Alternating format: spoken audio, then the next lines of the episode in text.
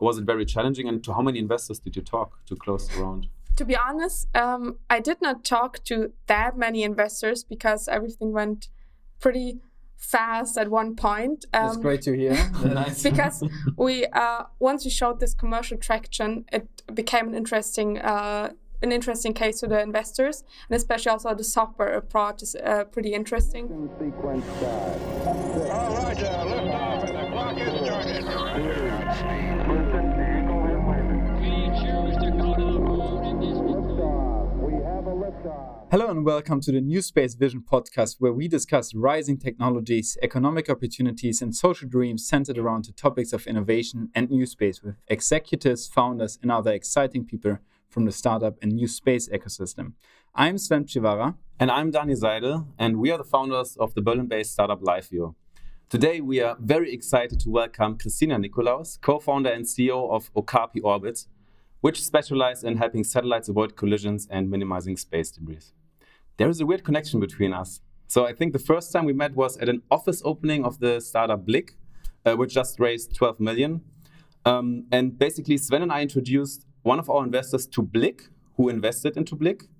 And later, the same investor, Andreas Kupke, also invested into you. So that's like an interesting connection. And on the other side, you pitched to a potential new investor in exactly this room where we are right now in the LifeView office. Did they invest? Yes, they invest. They invested? Nice. So we would like to understand your personal story, and we would like to get an understanding what brought you into the space industry. So I came to the space industry more by chance than by planning it from long term ahead. So I think when I was a kid, that was my only touch points to space when I watched with my grandfather's Star Trek videos, and that's it. And I never believed that space is something where you can work as a normal person.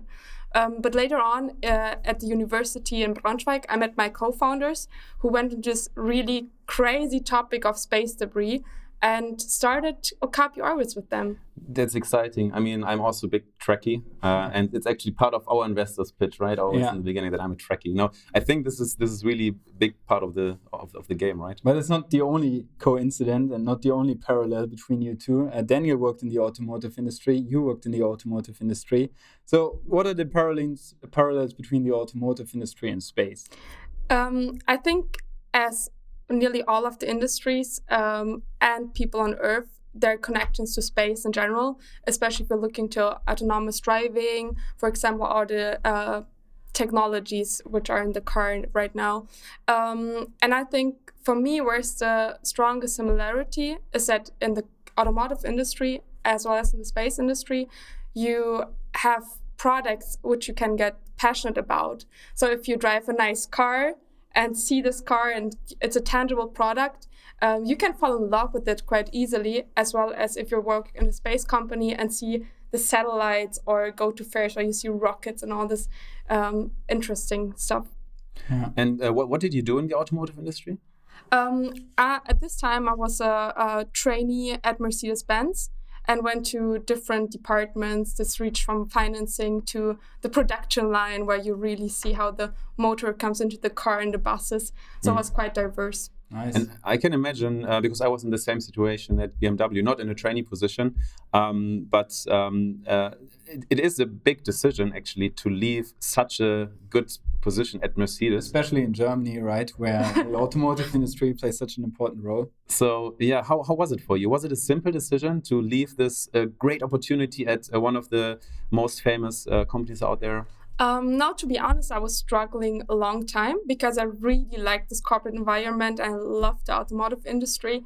But I decided for myself that I want to take the opportunity to see something else, because at that time I was 20 years old, so pretty young, and I couldn't imagine myself being this corporate for forever. So I thought, okay, I want to test what's out there for me, what else there besides the automotive industry. Yeah. And was also a new space playing a role for you? Because maybe to give some background, for me personally, of course, you could have worked for the European Space Agency or for the German Aerospace Center or Airbus, these big organizations. But I was working then in the automotive industry, because you have the shorter product cycles and also what you mentioned. But for me personally, it was a change when New Space came, when I heard of Elon Musk or SpaceX, but also Planet, to go into this new opportunity. Was it somehow similar for you, or was it a different thing? I think with New Space and space being more public and reachable in the media, it seemed to be that space, the space industry itself, that there is a business case and it's open for also not only the astronauts to go to space, so also for people who studied management as I did. So I think this opened my perspective that there's could be a job opportunity in the future. Nice. Well, okay, so this is super exciting and super interesting, but obviously we are super curious to learn, like, what is the product of Okapi Orbits? What are you building? Yeah, so we at Okapi Orbits, we're building a space traffic management software platform, which helps basically all people who are operating in space. This might be satellite operators or launcher operators to efficiently operate their missions and plan them with a zero impact on the space debris environment. Okay, so a navigation system for in-orbit missions, right? Okay, maybe we're gonna unbundle this now in a second. And obviously, just to quote NASA here, even tiny paint flecks can damage a spacecraft when traveling at up to 28,000 kilometers an hour. That's the speed an object has in low Earth orbit. In fact, millimeter-sized orbital debris represents the highest mission-ending risk to most robotic spacecraft operating in low Earth orbit. Well, that's a long sentence, but in long story short, well, tracking the tens of thousands, if not more, of small particles in orbit and navigating around them, that's the challenge for every operator of a spacecraft in space, right? So let's imagine Daniel and I have built a satellite and we want to monitor the Earth. How are you helping us precisely? Like, how am I engaging? What? How could I use your software? Yeah, I think you're touch basing an interesting point. So what we can do so far is a kind of a basketball size objects in LEO. They're catalogable. So this means the orbit is very well known. We can predict maneuvers ahead and know how to avoid these very precisely. Coming down to softball size objects, these are trackable, which means that we usually spot them and can also usually avoid collisions. But if you're talking about tiny paint flecks, they're usually damaging the surface of space-based assets. And these really tiny objects are really hard to tackle or to, really hard to detect. And we at Okapi look through all the object size, predict how they are moving in comparison to your satellite, and find the best way and optimize maneuvers to fulfill your mission goals. And then, of course, we have additional services like re-entry predictions. How do you plan the end of life of your mission? And also in initial mission planning. So we say, okay, this is the optimal setup of your overall mission over a lifetime of 5, 6, 7 years. And this is all part of the software platform. I remember the party at Blick where we met the first time, and I talked to your colleagues because I also did orbit analytics and atmospheric effects, etc. And I was really excited about this topic because this is really, really rocket science, right? This is orbits, a lot of complex optimization problems you have to solve. So one question I had is, where do you get the data from? So we at Okapi, we use open source data. This is one part, but we also have a partner network of laser ranging stations, telescopes and radar stations, where we have on-demand tracking of specific objects which are relevant to our customers. And these are our main data sources. And then we also have the customer data, so we know very precisely what the people who sign up for our platform do, how they plan their missions. And that's also an integral part of the platform. Yeah. And I mean, these radar stations are super exciting, and they're getting better and better.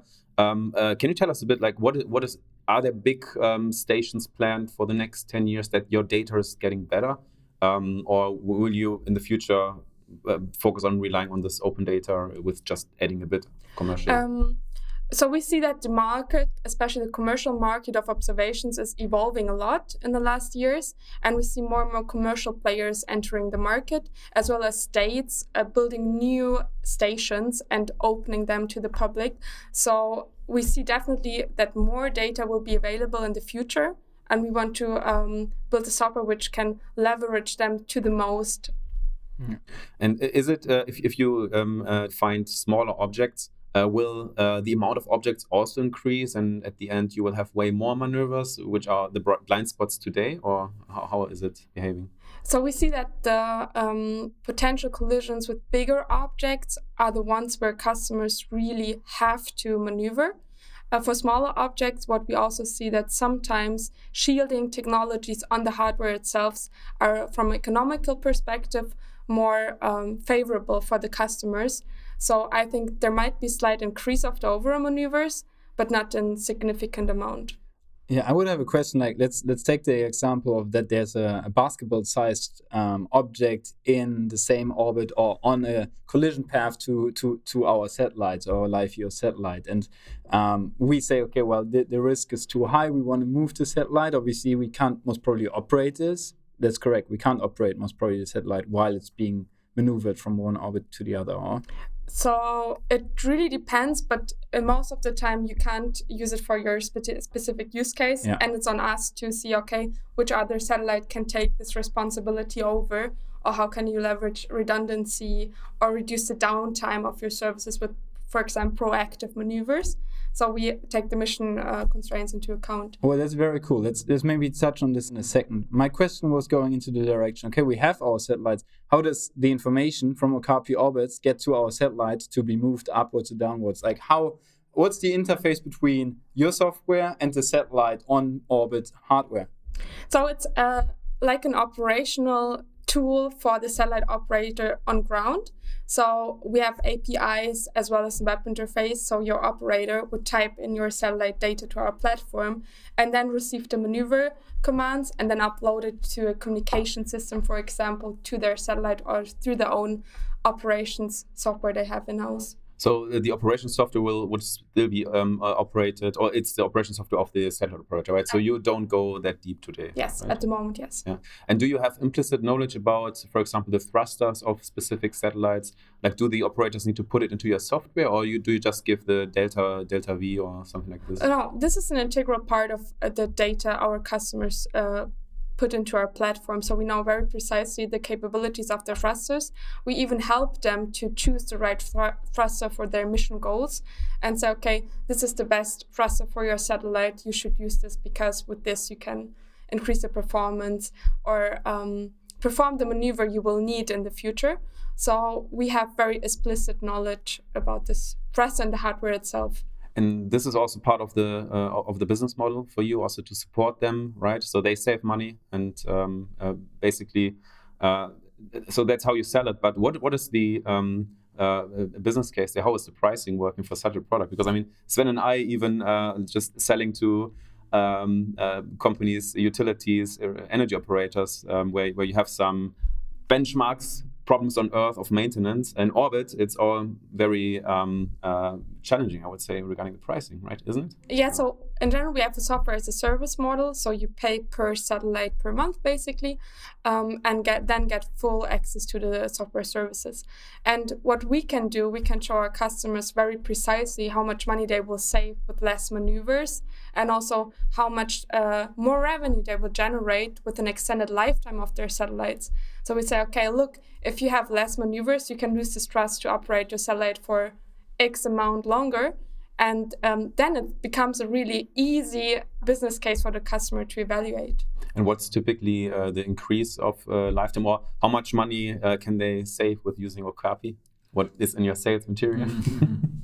It's very different from satellite operator to operator. So this can be several weeks up to several months, which they can extend the lifetime. And compared to an overall lifetime of 3 to 8 years, that's quite a lot. Yeah.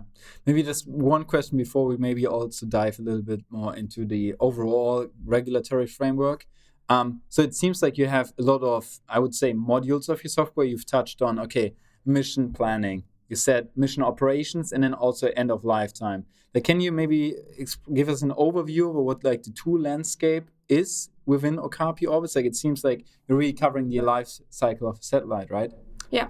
So typically we engage with our customers very early on when they just have 1 or 2 satellites maximum in orbit and plan their constellations or bigger fleets of satellites. And there we help them to plan the mission. This includes what hardware is the best, what orbits are the most interesting one, and how can they reach their goals? What operation system do they have? Should they build to operate most efficiently?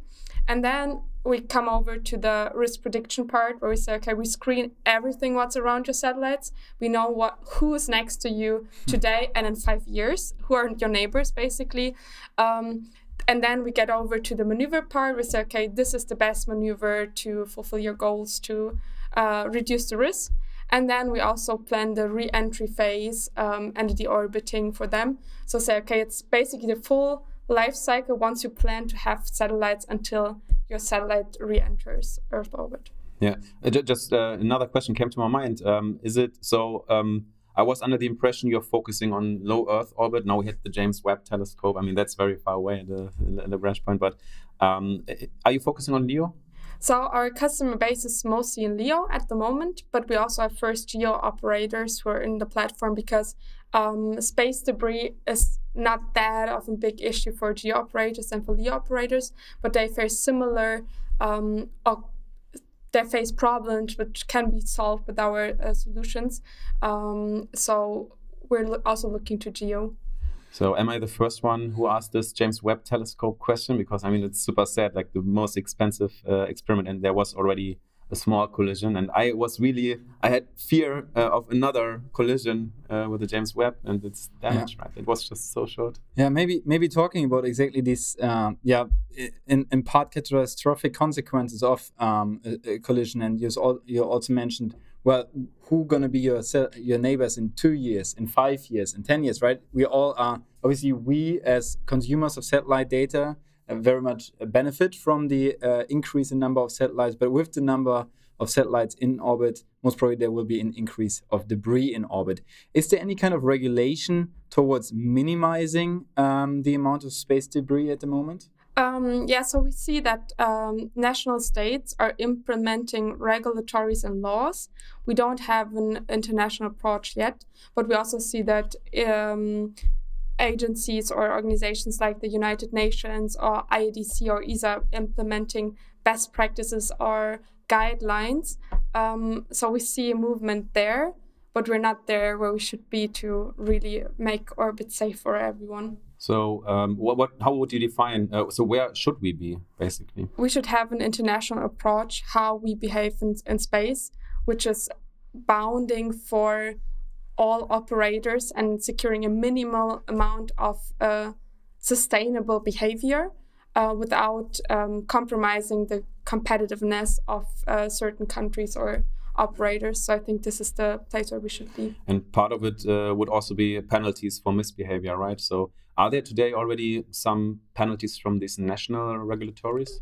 I don't know the exact if someone has it, to be honest. Yeah. I mean, there was the case where there were some experiments with rockets to satellites, and then you had a lot of space debris, right? And I think it's very hard to then put a penalty on China, to enforce it exactly on an overall level. But maybe one question, like on a maybe exactly because like all of these ground to satellite tests were military driven, right? And we also have like a lot of commercial activity going on, which maybe is easier to regulate. We all know the great impact SpaceX has on both launcher systems as well as now the operator of the biggest satellite constellation in space. And what I just know anecdotally is that the Aeolus satellite, I think, from the European Space Agency had to move out of the way for SpaceX Starlink satellite. Have you already talked to SpaceX for using your solution? You can't comment on this. We can't comment on this. Yeah. But the funny thing about this Aeolus satellite was that they tried to reach SpaceX and they didn't react. Yeah, exactly. That was exactly. I forgot about that one. Yeah, that makes the whole story even more Such a beautiful satellite. Yeah, exactly. So what's also interesting for us is to understand if there is already awareness for space debris and the commercial implications at your potential customers. Like, do they really think of this as a real problem, or is it just, we will wait until something happens and then we react? I think with the increasingly launched satellites, everyone sees that there's a problem and it's quite popular. Every space fair has a space debris session, basically. So I think it's in their minds, definitely. But there are also some players who say, okay, look, I can launch another satellite if one breaks down, and they don't see this impact on the society. Yeah. Yeah. Well, one question I would have, not so much about like the people sending stuff up into space, but rather the ones which are competing with you to help others deal with that problem, right? Which is that, right, there are companies like Kayhan and Leo Labs, for example, even captures its own data. How do you differentiate to them? And to touch on Leo Labs, do you plan to vertically integrate and build up your own radar stations at some point? As you've said, you are working right now with a lot of partners. So I think it's very compatible on one hand. Of course, we're using a lot of data and have a software solution which is really good in fusing different data sets to get a holistic overview, and works on a broader scheme, let's say. So I think there are definitely compatibilities from companies who have their own observations and ours. I've seen an interesting presentation which made me very skeptical, but I'm not the expert on this. It was a company which said observations from ground are nice, but we put a lot of satellites into orbit and actually find the things with optical cameras on satellites. I have to say what made me thought of the feasibility is that the people behind this company were very skilled astrophysicists, etc. And so, but what do you think about this approach? Because I thought commercially very challenging. Yes, I think from engineering perspective, this is definitely an interesting approach, because of course you can, if you have equipment in space which can track smaller objects, that's nice to have. But it's also a very, very challenging task from my point of view, because the space debris is not a fixed point, so you have to detect this, but your satellite is also moving and you don't know 100% where the position of your satellite is. So from a physical perspective, this is a really hard challenge. And talking about the commercial perspective, if you think about this as the overall business model, of course, the customers have to pay for this infrastructure, and everyone knows how much space infrastructure costs to maintain it and to launch it. It really depends if the customers are willing to pay this extra cost in the long term to have a slightly better database. Yeah, this was exactly my thought, that from an investor's perspective or generally commercial perspective, I calculated the number of how many satellites would you need, how much would the launches, the development, operations, and so on cost. That was a lot of money, definitely. So if there is a company who is doing this, we are looking forward to your pitch, and I would like to ask some questions regarding this. Exactly. It's there was maybe the business perspective missing on this idea, because technically, as you mentioned, really exciting. So you definitely see the future on more ground-based systems, right? Yeah. Yeah. Well, maybe a controversial question. In the end, like, as it is such an important topic to manage space traffic, right? And here on Earth, we have also the airspace, space on water, where aircraft are being managed by governmental institutions like air traffic control. Will we ultimately see a centralized space traffic control who will take over some of the things you're currently providing?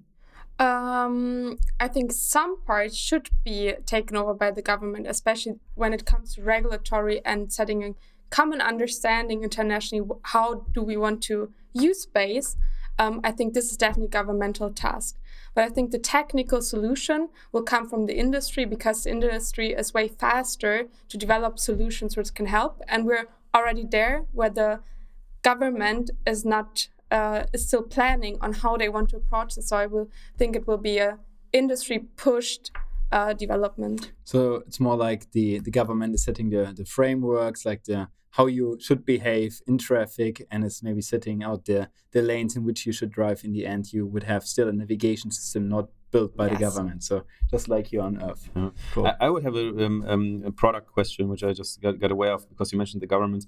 Like when I read your name, you could also say OKPI, API. API, right? Mm-hmm. And my question would be from a product perspective. When I first got to know you, the API integrations into the systems, super exciting topic from the software perspective. But are customers now more using end user application with the front end from Okapi, or are they really relying on the API? They're using the API. It's fully integrating to their systems because the goal is to automate this whole process of maneuvering. And we in our case use the graphical user interface just for sales purposes, and for the first 2 weeks, if you want to see what's happening and have it visualized and gain the trust into this product, then we use it, but then it kind of vanishes from the from the desk. Yeah, that's super cool. So really nice and also scalable business model. And this automation is definitely a super cool thing. So let's talk a bit more about your company, because we know you mentioned you originated from Braunschweig, from the university, and I also know that your co-founders, they worked also in an institute on this technology. Can you tell us a bit more about this story from university to startup, also from a technology perspective? Yeah, sure. So we're a classical spin-off from the Technical University of Braunschweig, where my three co-founders were PhD students at that time, everyone with their own focus, from long-term simulation of space debris environment until data fusion of observation data. So we at the beginning had a wide range of knowledge about the space debris environment. And then, we saw new spaces coming, and we thought, okay, there will be an opportunity for all the things we developed for years, which would, vanish in the university if we don't take the chance to commercialize and bring it out there. And when we started with Okapi, everyone said, okay, space debris, what a crazy topic. No one was talking about this 2018. So we had a quite rough time when we started. And then it took us a couple of beers and bars until we figured out the business model and how we want to approach this and started. Yeah, I mean, it's such a niche also from an educational perspective. In Germany, there are 7 universities teaching space engineering. And then you have these 3 PhDs doing these simulations for space debris. I want to start a company.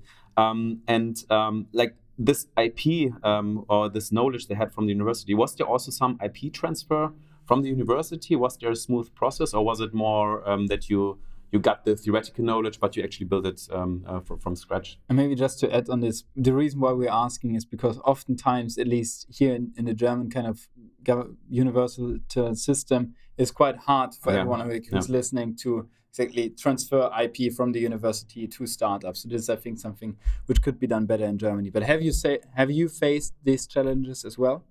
To be honest, not to that extent as most of the startups did, because we built the product later on, so it was a theoretical knowledge, and then we started to build the product from scratch, basically during the Exist Gründerstipendium, so a governmental grant.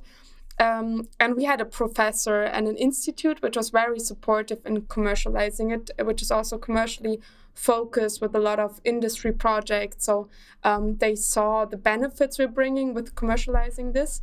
So they support us along the road. So the professor and the people at the institute. Yeah, that's also always what Sven and I tell to people who want to start a company. I mean, everyone is talking about the better funding in the US, but for this early stage grants, Germany and Europe is a great place, right? Sven and I also had this Exist scholarship, but I know there's space for 3 people and you are 4. So how did you manage that one? We still had someone at the university at that time, so we had an overlap until we had the first own generated revenues to employ everyone at Okapi. Who was the first customer? If you can disclose, you can. Okay. So, we can. We started off with ESA projects, so this was the first revenues we generated, Yeah. So ESA was the first anchor customer. But then maybe like let's touch on this. So how have you financed the company? What has been the financial history? Because like just like to already pinpoint to one of the highlights, you just closed your seed round, I think, and quite a big one, 5.5 million euros, if I'm correct. But this has been the latest news. So, and you said you started with a scholarship. What is, how have you financed yourself in between? Yeah, so due to our good relationship with the institute, we had ESA projects very early on. So we generated own projects, we're bootstrapping for nearly 2 years. Then we closed an angel round where we had convertible loans with renowned angels from different industries.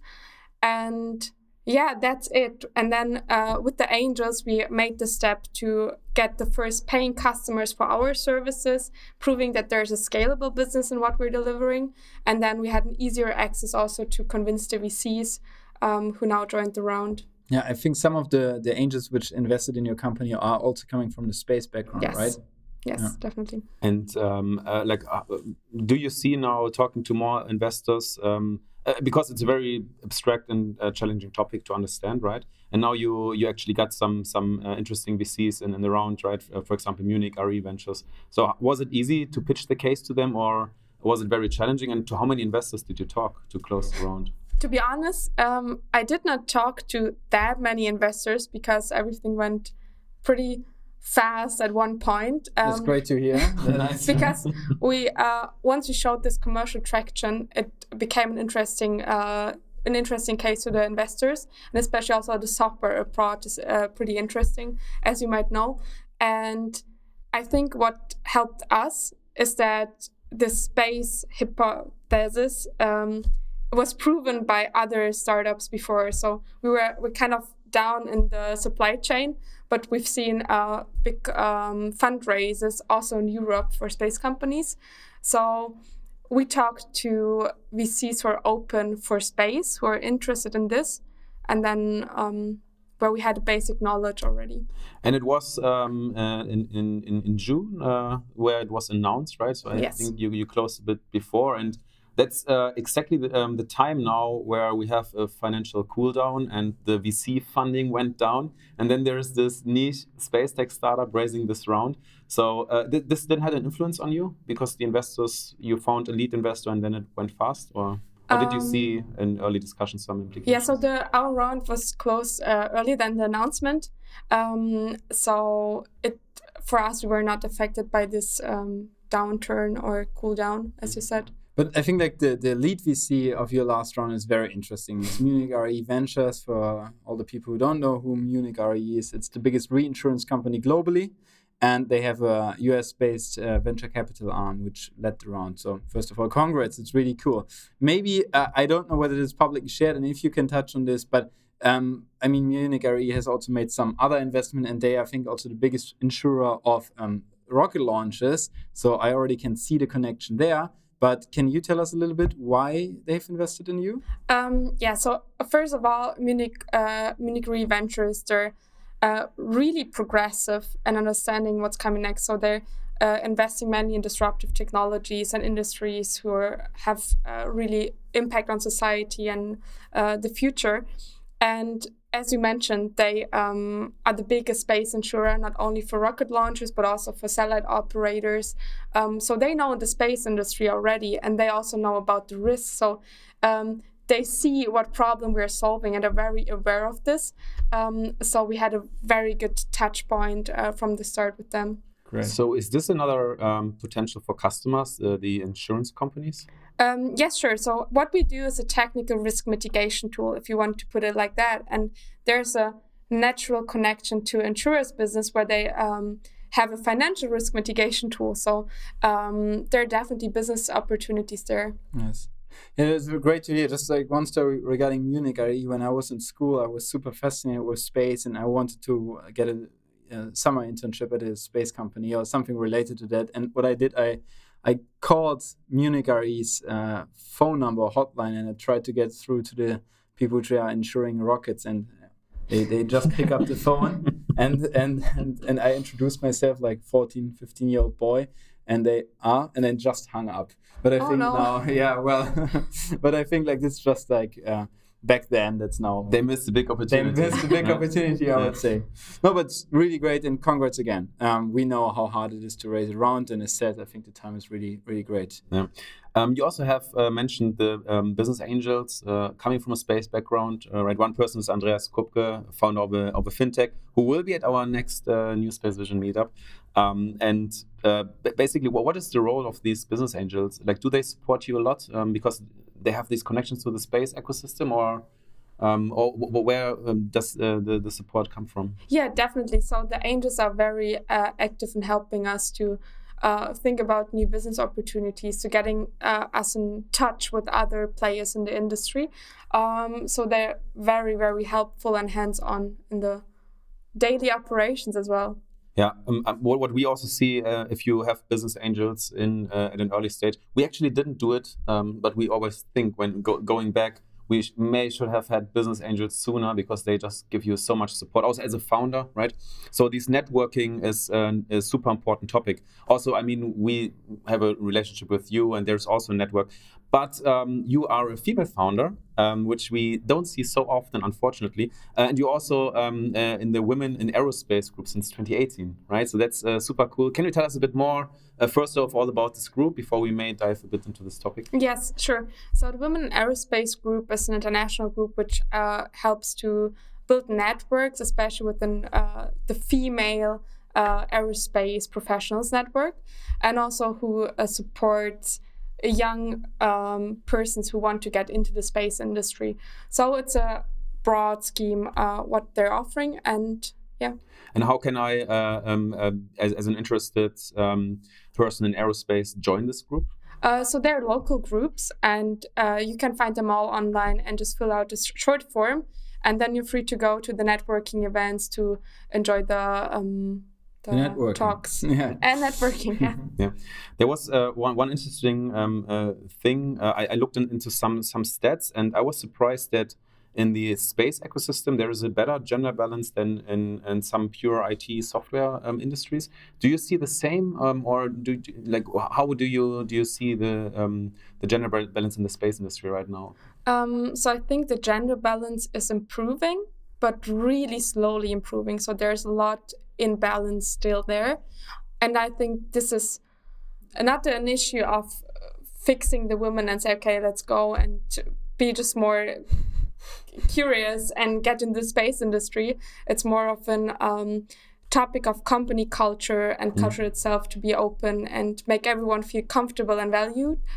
So how do you do it at Okapi? Like, do you have some activities or how do you manage it? To be honest, at this stage, we don't have specific activities to bring in diverse people, except building the company culture where everyone feels comfortable. And soon we have over 40%, which are female employees at Okapi, with 11 nationalities, not because we said, okay, we want to bring in more women and more diverse people, just because we said, okay, we're open to everyone and see who's best for the job. And we got brilliant applications, and also encourage the women which are in the company to go out and be active. This is a really high number, 40%. I'm super happy to hear this, and I think you also, as a role model, play a role here, because what we have seen internally, so LifeView has also a bit more than 30%, which for software is also more than average. Of course, it should always improve. But what we have seen as one of the biggest impact is, if you have the first female developers in a team, they're also part of the interviewing process. You just attract also more female talents in the future, right? So because if the interviewing process is only done, for example, by male, right, then you won't find the people right at the end, right? Yeah. So it's somehow a filter, and you as an organization need to de-bias yourself, I think, a lot, right? And role models are always the best approach here, I think. Yeah. Yeah.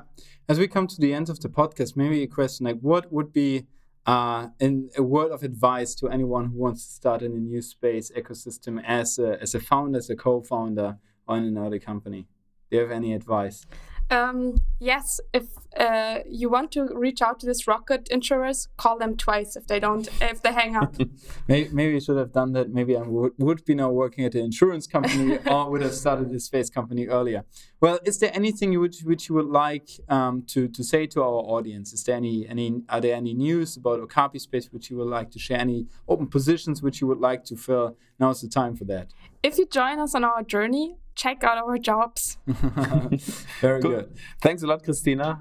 And thanks for having you in person here in the office in Berlin. It was really nice to talk to you. And maybe we see you at a next New Space Vision meetup, because you were also pitching at a New Space Vision meetup when you were a handful of people. Yes. Exactly.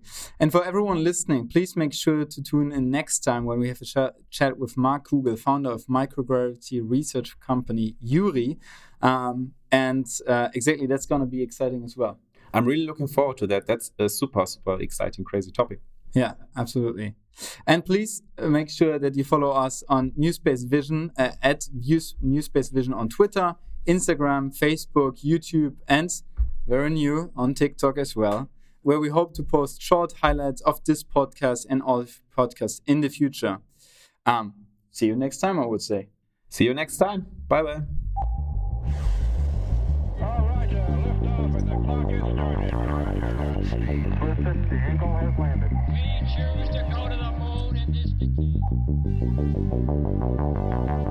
Liftoff. We have a liftoff.